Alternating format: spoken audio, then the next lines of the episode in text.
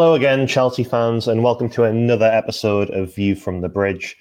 I'm Scott Trotter, and I'm here today again with Adam Newson. Adam, how are you doing? Good, thank you. Good. Thanks for uh, setting this all up on a Friday morning before we have the press conference later. Yeah, well, as always, plenty to talk about, and I guess you've joined us by planes, trains, and frustrating e-passport gates um, to to be here. So it, it's good to have you back, and I guess maybe good to be back after another Chelsea defeat, despite a, maybe a more promising performance.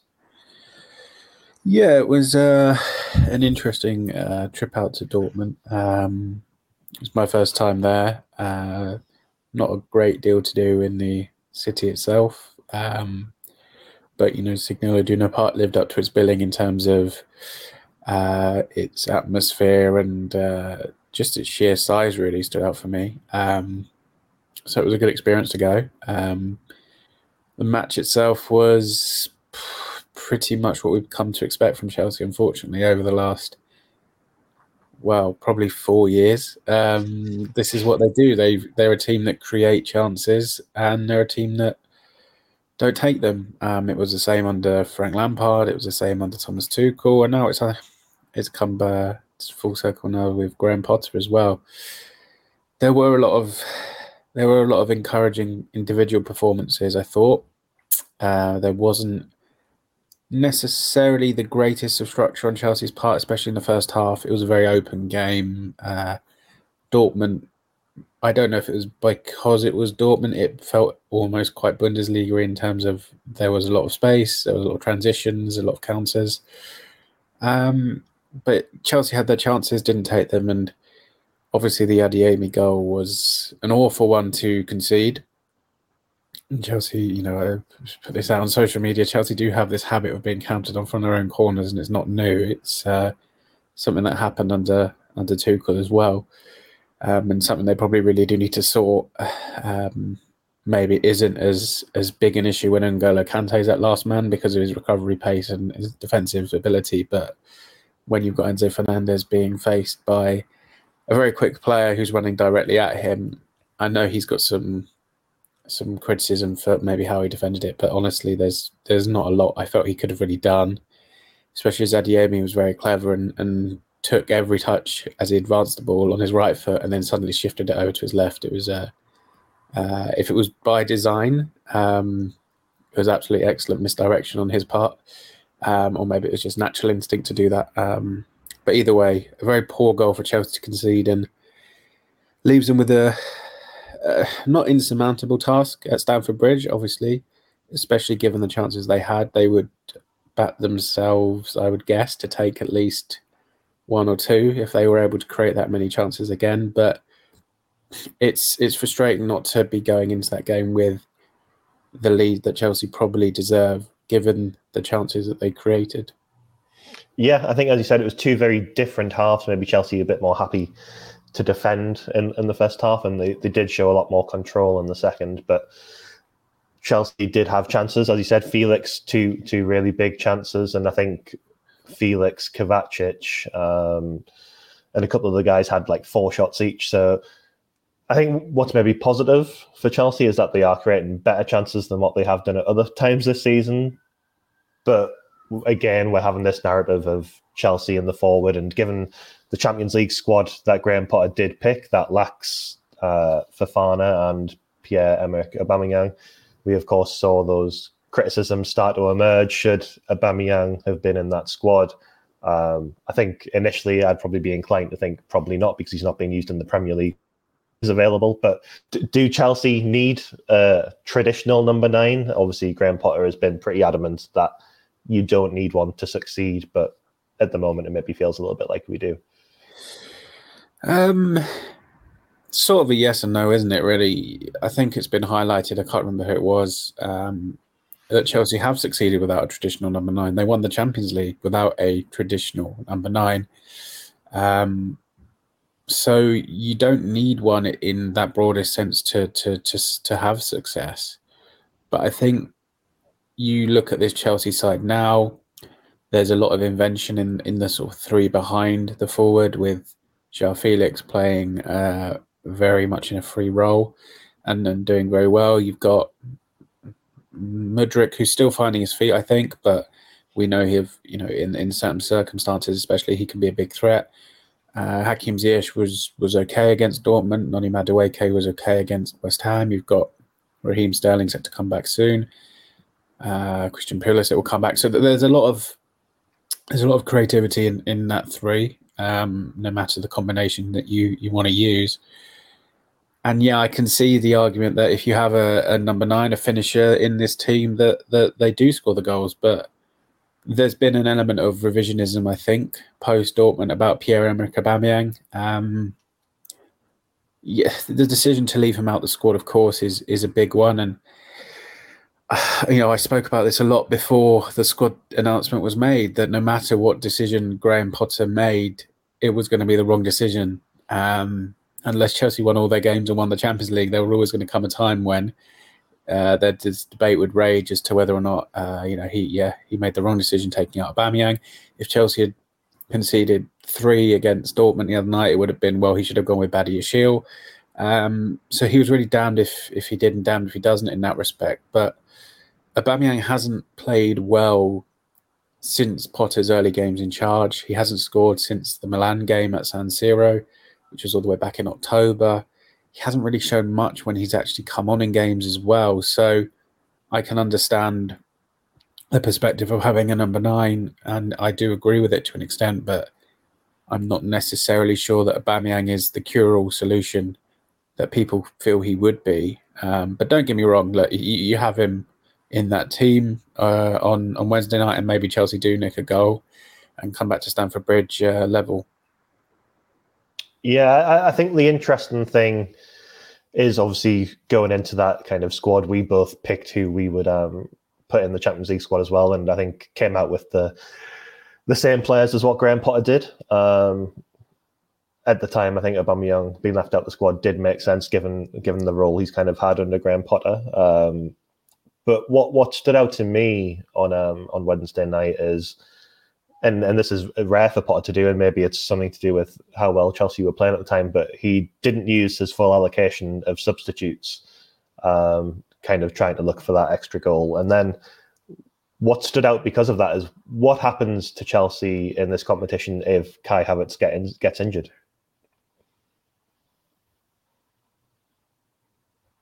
Yeah, that's uh, that's the big concern, I guess. Um, you could maybe argue that you could play João Felix further forward, but I do think you'd lose a lot.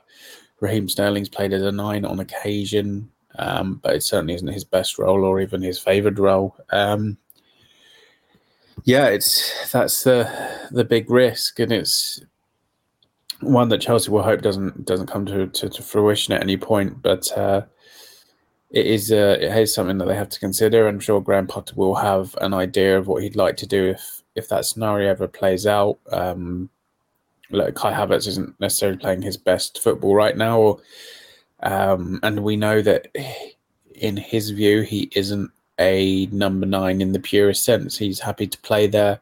He'll very much do his job for the team, and it, you know it does get overlooked quite how much work Havertz does in that front line because a lot of it is uh, not necessarily unseen work, but it's work without reward. He does a lot of closing down, of a lot of closing off of angles, which ultimately don't really do much in terms of eye-catching moments or or sort of actions on his part. But he does do a lot of work. Um, so it is some of the criticism is unfair, but look, he isn't a natural goal scorer, and he isn't someone who attacks the box necessarily in the way you'd want a number nine. You know, he he isn't the guy who's breaking into the six yard box very often to finish chances.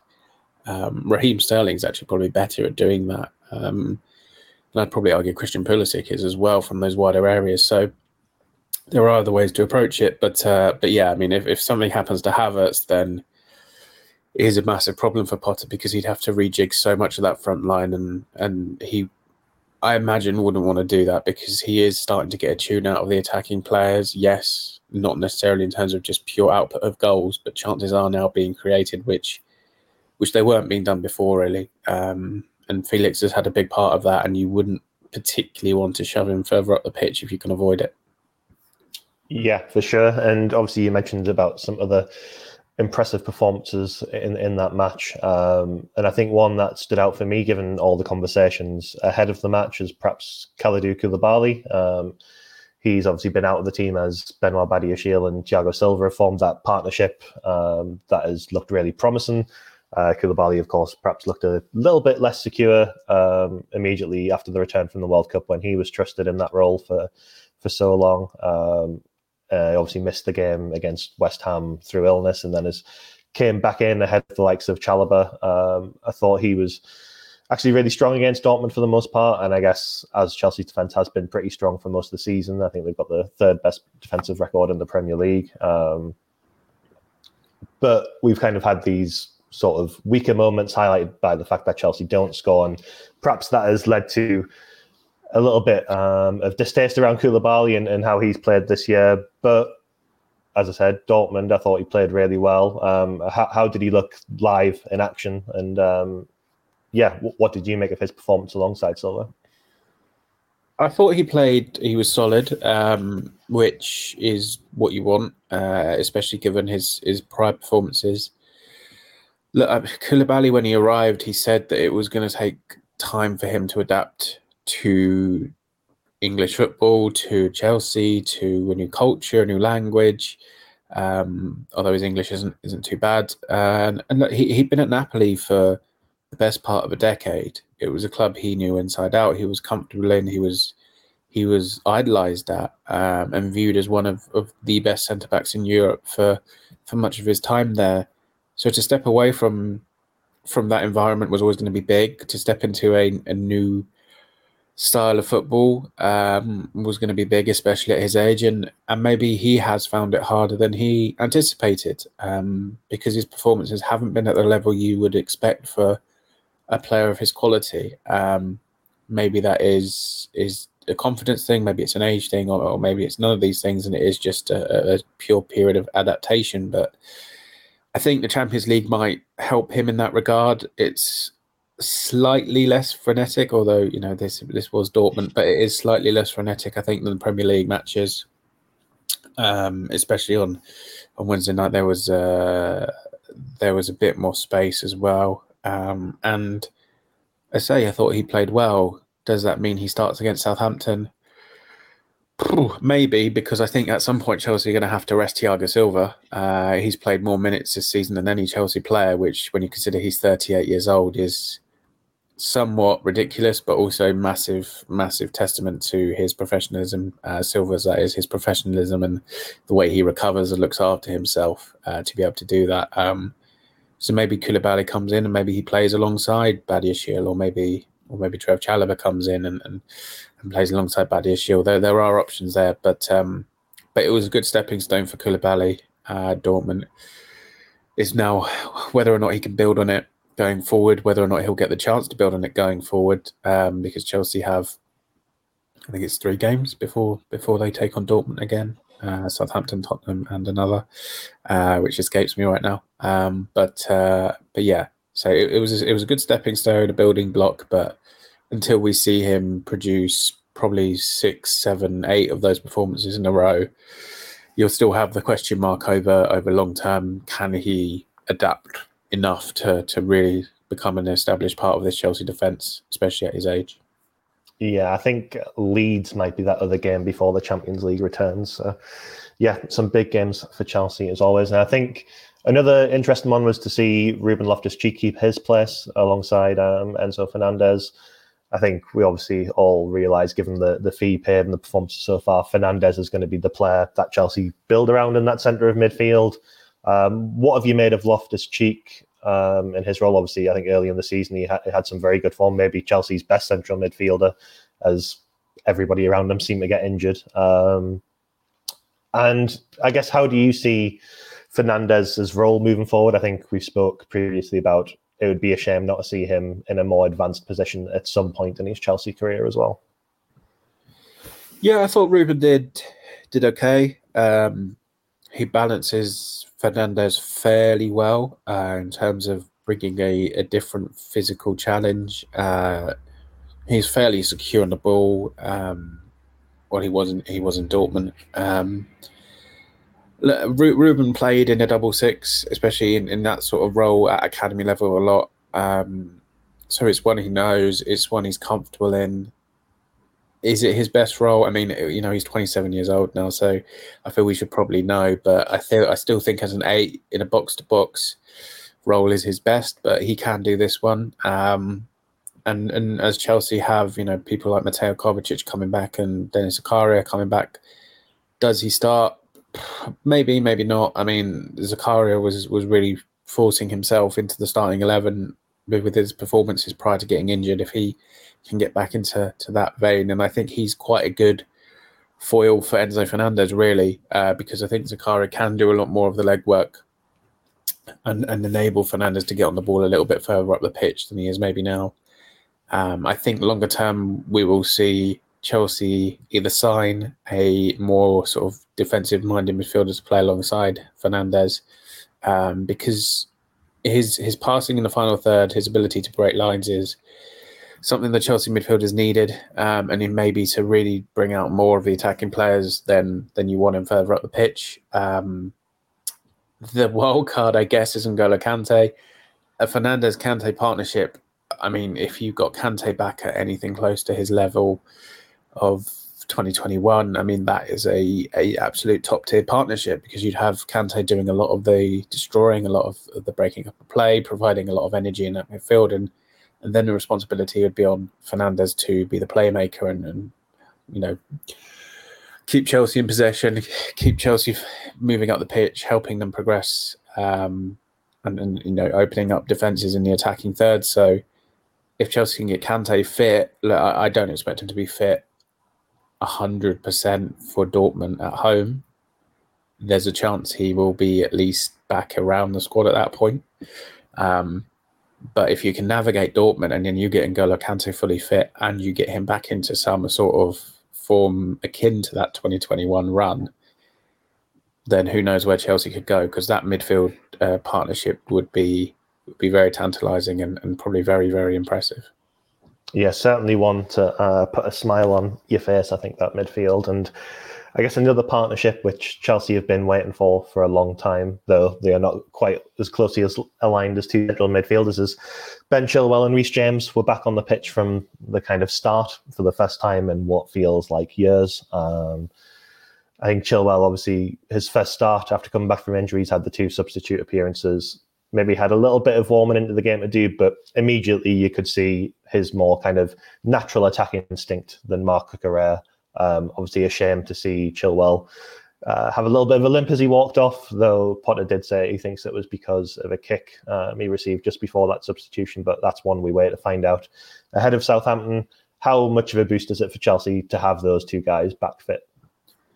It's huge. It's huge. We we know how important Reece James and, and Ben Chilwell are to this team. Um, I thought it was midway through the second half. I'm just going to focus on James first. It was midway through the second half that James got the ball out on the right flank, and then just sort of went on a surge past three or four players. And that to me was the first moment really since Reece James had returned that he just sort of remembered what he was really um, it was a moment where I think everything sort of came back for him in terms of yes, I'm going to trust my body to, to handle this run. I'm going to trust myself and my ability to get past these players until they stop me uh, by foul means. Um, I think that was a big moment for him, um, and I think going forward, we'll start to see Reece now start to, to really get back to his best form and his most dominant form. Because when Reece is confident, when he has that complete trust in his body, he almost has a it's almost an arrogance to his game where he knows he's probably better than the uh, than the person he's up against, and he's basically not afraid to steamroll them um, through his talent and, and sort of his physicality. So, yeah, that was an important moment for me just to see Reece back uh, at that sort of confidence in himself. Um, and yeah, Ben Chilwell on the opposite flank, he's not 100% fit yet. He's still working his way back. I thought he did fairly well. Uh, he linked probably better with Mudryk than than Cucurella has. He were a couple of nice sort of advances forward where he he sort of overlapped, and it's not something we've seen as much from Cucurella. Um, but that being said, as you say, he I did spot before he went off that he was limping a little bit, and you know it's one of those things when you see Chilwell or any player really limping, you, you have that concern, especially one who's been out for a long time. Thankfully, it doesn't seem to be too big of an issue. Uh, touch wood, but um, but for Southampton, I mean, the logical thing, and I've written about this morning, is that Chilwell doesn't start because you don't want to push his body too hard too quickly. Um, he made ten, he sort of played ten minutes against Fulham at home, a little bit more against West Ham, and then to suddenly play seventy minutes is a big jump. Um, and with less than seventy-two hours to prepare for Southampton, for me, I think Cucurella comes back in because you, the last thing, the last thing Chelsea want, and the last thing Ben Chilwell want is to be pushed too hard for his body to not be able to to take on that strain just yet, and to then have another setback. Um, so he has to be managed carefully, as does Reece James on the other side. Still, you know, you have to manage these guys carefully after so long out. It will be, it'll be the same for N'Golo Kante when he comes out, given uh, comes back, given he's been out for six months you have to try and balance, you know, their recoveries with Chelsea's ambitions. Um, of course, we'd love to see them both starting every week, but I think the reality is they have to be managed carefully. So, yeah, great to see them back. Not sure they'll both start against uh, Southampton. I think we might just see one of the two, and I think it would be more likely to be Reece. Yeah, I think James has been an interesting one, actually. I think he, in the last two games, has probably came on stronger as the games went on. Um, I don't know whether it's a little bit that kind of just finding your way through the match to start off with, but I think that's really promising from his ability to play for 90 minutes. Um, but, but do you think he, he will be fit enough to start against Southampton, or will he be a little bit cautious? I think he will. He's completed 90 minutes back to back. Uh, I think he'd be ready to, if called upon, I, I mean, it's a risk. That's the thing. I, I personally would go with Reece, but I wouldn't play him for 90. Um, just to be sure, obviously, game state will impact that to an extent, but and maybe the fact there's a week off um, between the Southampton and Tottenham games gives you that little extra leeway. But as I say, you, have to be careful with these guys because we know the the year and a bit both Reece and, and Ben Chilwell have had. They've missed a lot of football over the past 12 to 13 months. They've had setbacks. They've had difficult moments, and, and the last thing that anybody wants, um, uh, anyone of a Chelsea persuasion anyway, is to see these guys sidelined again because they pushed their bodies a little bit too hard, or, or they've been asked to push their bodies a little bit too hard. So, yeah, not an easy one for Graham Potter because you do want to try and build up some momentum, but you you have to try and manage these guys as well. And given their importance to the team, you you, you have to do it very carefully. I think. Yes, for sure. And I, I guess we'll move on to the Southampton game. Um, obviously, last time the sides played was very early in the season. Thomas Tuchel was still manager. Probably one of the worst Chelsea performances I've seen cover the club. Um, it was quite a despondent day. Thomas Tuchel was pretty angry after the match in terms of what he'd seen from his team's ability to defend in key moments, I think. And obviously, that was a match without Timo Werner, who has had such joy against Southampton in recent seasons and ensured some big wins. Um, but what what do you see for this game? How confident should Chelsea be? I guess the answer is probably not very given their current form. But how, how big is getting the win just to try and find some momentum. Um, and I guess you could probably say that with any game for Chelsea at the moment. But given, I think, is it two wins since the return of football from the World Cup? Um, how how crucial, especially against a managerless Southampton side. It's it's massive. I hadn't quite realised it was just two wins. I knew it was, uh, although you know, it's I think it's three in the last eighteen, so I shouldn't be that surprised. Um, yeah, the Southampton game at St Mary's was, as you say, one of the worst performances of of the Tuchel era. He was hugely, hugely critical of the players after that. Um, you know, I remember him saying, as you said, defensively they were so so poor, and I remember him talking about pure mentality, pure defensive mentality was the way you you stop that. And I mean, as you highlighted earlier, Chelsea actually do have the third best defensive record in the Premier League, so maybe they have tightened up a bit. Um, but you'd like to think Southampton, without a head coach, are they bottom? I think they are, aren't they? Bottom of the table. It feels like a gimme for Chelsea, the perfect team to to come back off a Dortmund game where they played well but didn't get what they deserved. So, you know, it's an opportunity to to you know I say this almost sort of tongue in cheek to actually get some goals under their belt, but um, we know with Chelsea it's not necessarily that easy. Um, I, I feel like we should all be confident, and it's a game that we should be almost you know writing the intros for of a Chelsea win and and a morale boosting victory for Graham Potter, but it's just not been that easy for Chelsea. Um, and if South if Southampton come to Stamford Bridge tomorrow, sit back, defend deep, uh, to obviously quote Jose Mourinho, part the bus. I mean, that's that. They are the games in you know that Chelsea struggle in um, and have done under both Potter and Tuchel. To be fair, you know when teams have low block and and sort of get a lot of men behind the ball, Chelsea have struggled to break these teams down very, very often. And it's actually why I was more confident that Chelsea would win against Dortmund, which obviously they didn't. But I was more confident that Chelsea would perform against Dortmund and play well than I was against West Ham because of, of the contrast of styles. Um, so, yeah, if Southampton come and sit deep and defend and look to frustrate, then it might be a difficult afternoon for Chelsea. But you'd like to think they get a win here. I mean, if they can't get a win here, then yeah, the the negativity will spiral uh, that little bit more, and and you know there'll be more talk about Potter and the process and and X, Y, and Z. Um, so yeah, fingers crossed. Yeah, I think it does put a, a, lot of pressure on them, whether Potter and the team admit that going into the match or not. I think to kind of just make it stark in terms of the opportunity Chelsea have. Southampton have conceded 40 times in 22 games this season. Um, Chelsea have only scored 23 times uh, in the Premier League. Um, so hopefully, an opportunity to put that right. Um, I guess if we're looking for goals, who, who do you see starting in that forward line? Uh, I guess instinct would say Kai Havertz is going to be leading again, but should we expect Noni Madueke to come back into the team? Uh, he would have trained yesterday, um, while perhaps some of those guys who played against Dortmund uh, went a bit more of a recovery mode. Oh, who leads the line? Um, good question. Not easy to decide that. Um, I mean, probably Kai Havertz seems the most logical, doesn't it? And most obvious.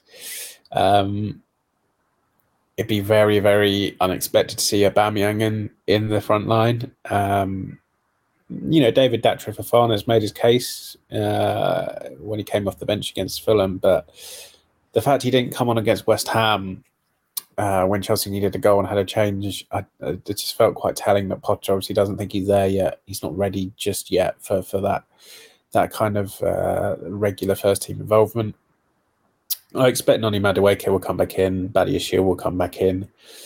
Probably a couple more who didn't feature against Dortmund will come in. Maybe Mateo Kovacic is, is fit enough. Maybe Denis Zakaria is fit enough. Um, we'll see if Raheem Sterling's fit as well later on at the press conference. Um, because yeah, I mean, this game is is a Saturday three p.m. off the back of a Wednesday eight p.m. UK time. Um, that's not a lot of, of time to sort of turn around uh, a group of players they, would they, you know, the ones, the players who didn't train, uh, sorry, who didn't play in Dortmund, all trained yesterday. Those who did play in Dortmund were doing recovery session. Um, so you you you'd think there would be some changes just to freshen things up a little bit. Um, and Chelsea have such a big squad that if you make changes, you're not necessarily weakening the team. You're just using different options who are equally as as strong. So yeah, I, I imagine there'll be a few changes.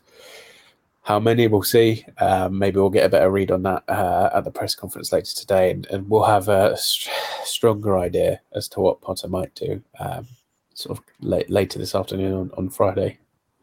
And to put you on the spot a little bit, does Aubameyang make the squad at all this time? I think he will. I think he will, just because Potter will know that if he doesn't make the squad, it, there'll be more and more talk about it. There'll be more speculation, more questions asked, more just debate and more noise around Chelsea, which I don't think Potter loves. I think he'd like it to be a bit more quieter. Um, so yes, I'm going to be bold and say that I think Aubameyang will be in the squad. Whether or not he gets on the pitch is a different issue. Um, but hey, if Chelsea need a goal and he's actually on the bench, then why not? Yeah, and I think three points will quieten things down more than anything else at the moment as well.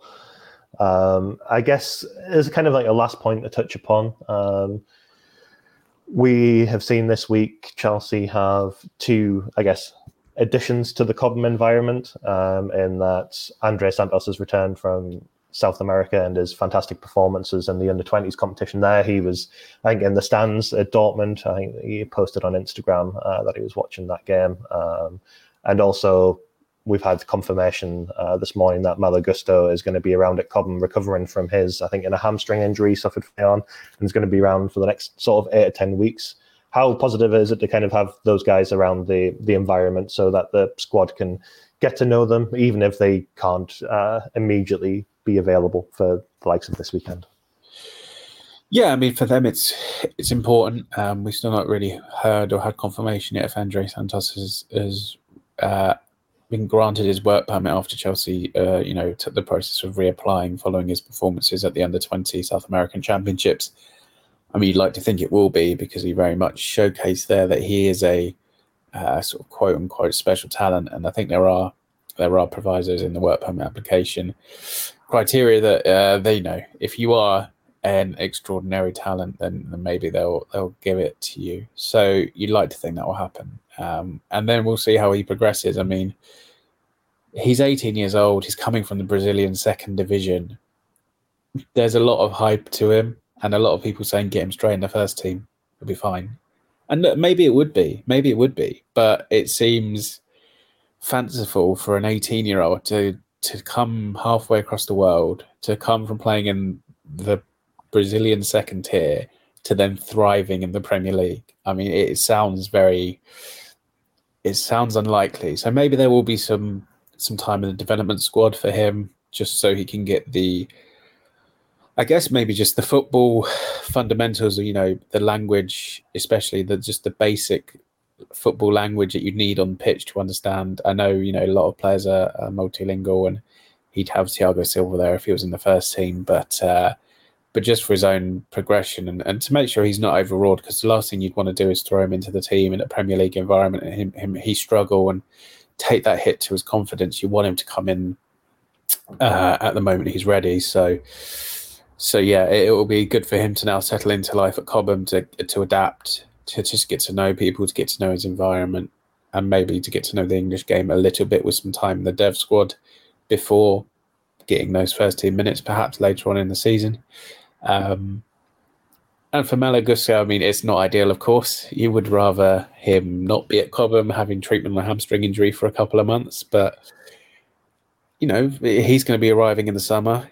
Uh, so in his in his own personal life, just to be able to have this time at Cobham, to have this time in England. I mean, I imagine he will be probably finding somewhere to live in this time now for when he does arrive in the summer. I mean, it, it will probably help him actually get everything set up so that when he does arrive in the summer full time, he will have already done a lot of the off field stuff that people probably forget that players have to go through uh, when they arrive in a new country, um, which may help him just settle into the group much quicker than than if he was arriving in the summer and then having to do all these things. So probably good for both of them. Uh, well, definitely good for both of them. Um, different circumstances, but uh, good opportunities for them to get to know the club and, and for people at the club to get to know them and, and, and sort of begin to understand them as players and people. Yeah, for sure. And I guess just to actually finish off this time, what are you expecting at the weekend? Chelsea versus Southampton. What is your prediction? Oh God, uh, Chelsea win two 0 Why not? Why Two not? Goals in one game. Chelsea score some goals. That's all we want yeah, that would be a great result to end the week on for sure. Um, thank you for joining us once again. If you didn't catch our first episode, please go back and listen to that. We talked all about the state of play at Chelsea. Um, there's a good half an hour or so that you can listen on to find out what's happening ahead of the summer. Um, but please do subscribe to the podcast in whatever platform you choose to listen to. Leave a review if you can, especially if it's a good one. And uh, yeah, stick with football.london for all the latest goings on from Chelsea. And we'll have all the action this afternoon and this evening from Graham Potter's press conference and also from the game against Southampton tomorrow, where hopefully Chelsea will come away with a 2 0 win. So thank you for joining us, Adam, and thank you for joining us, everybody else.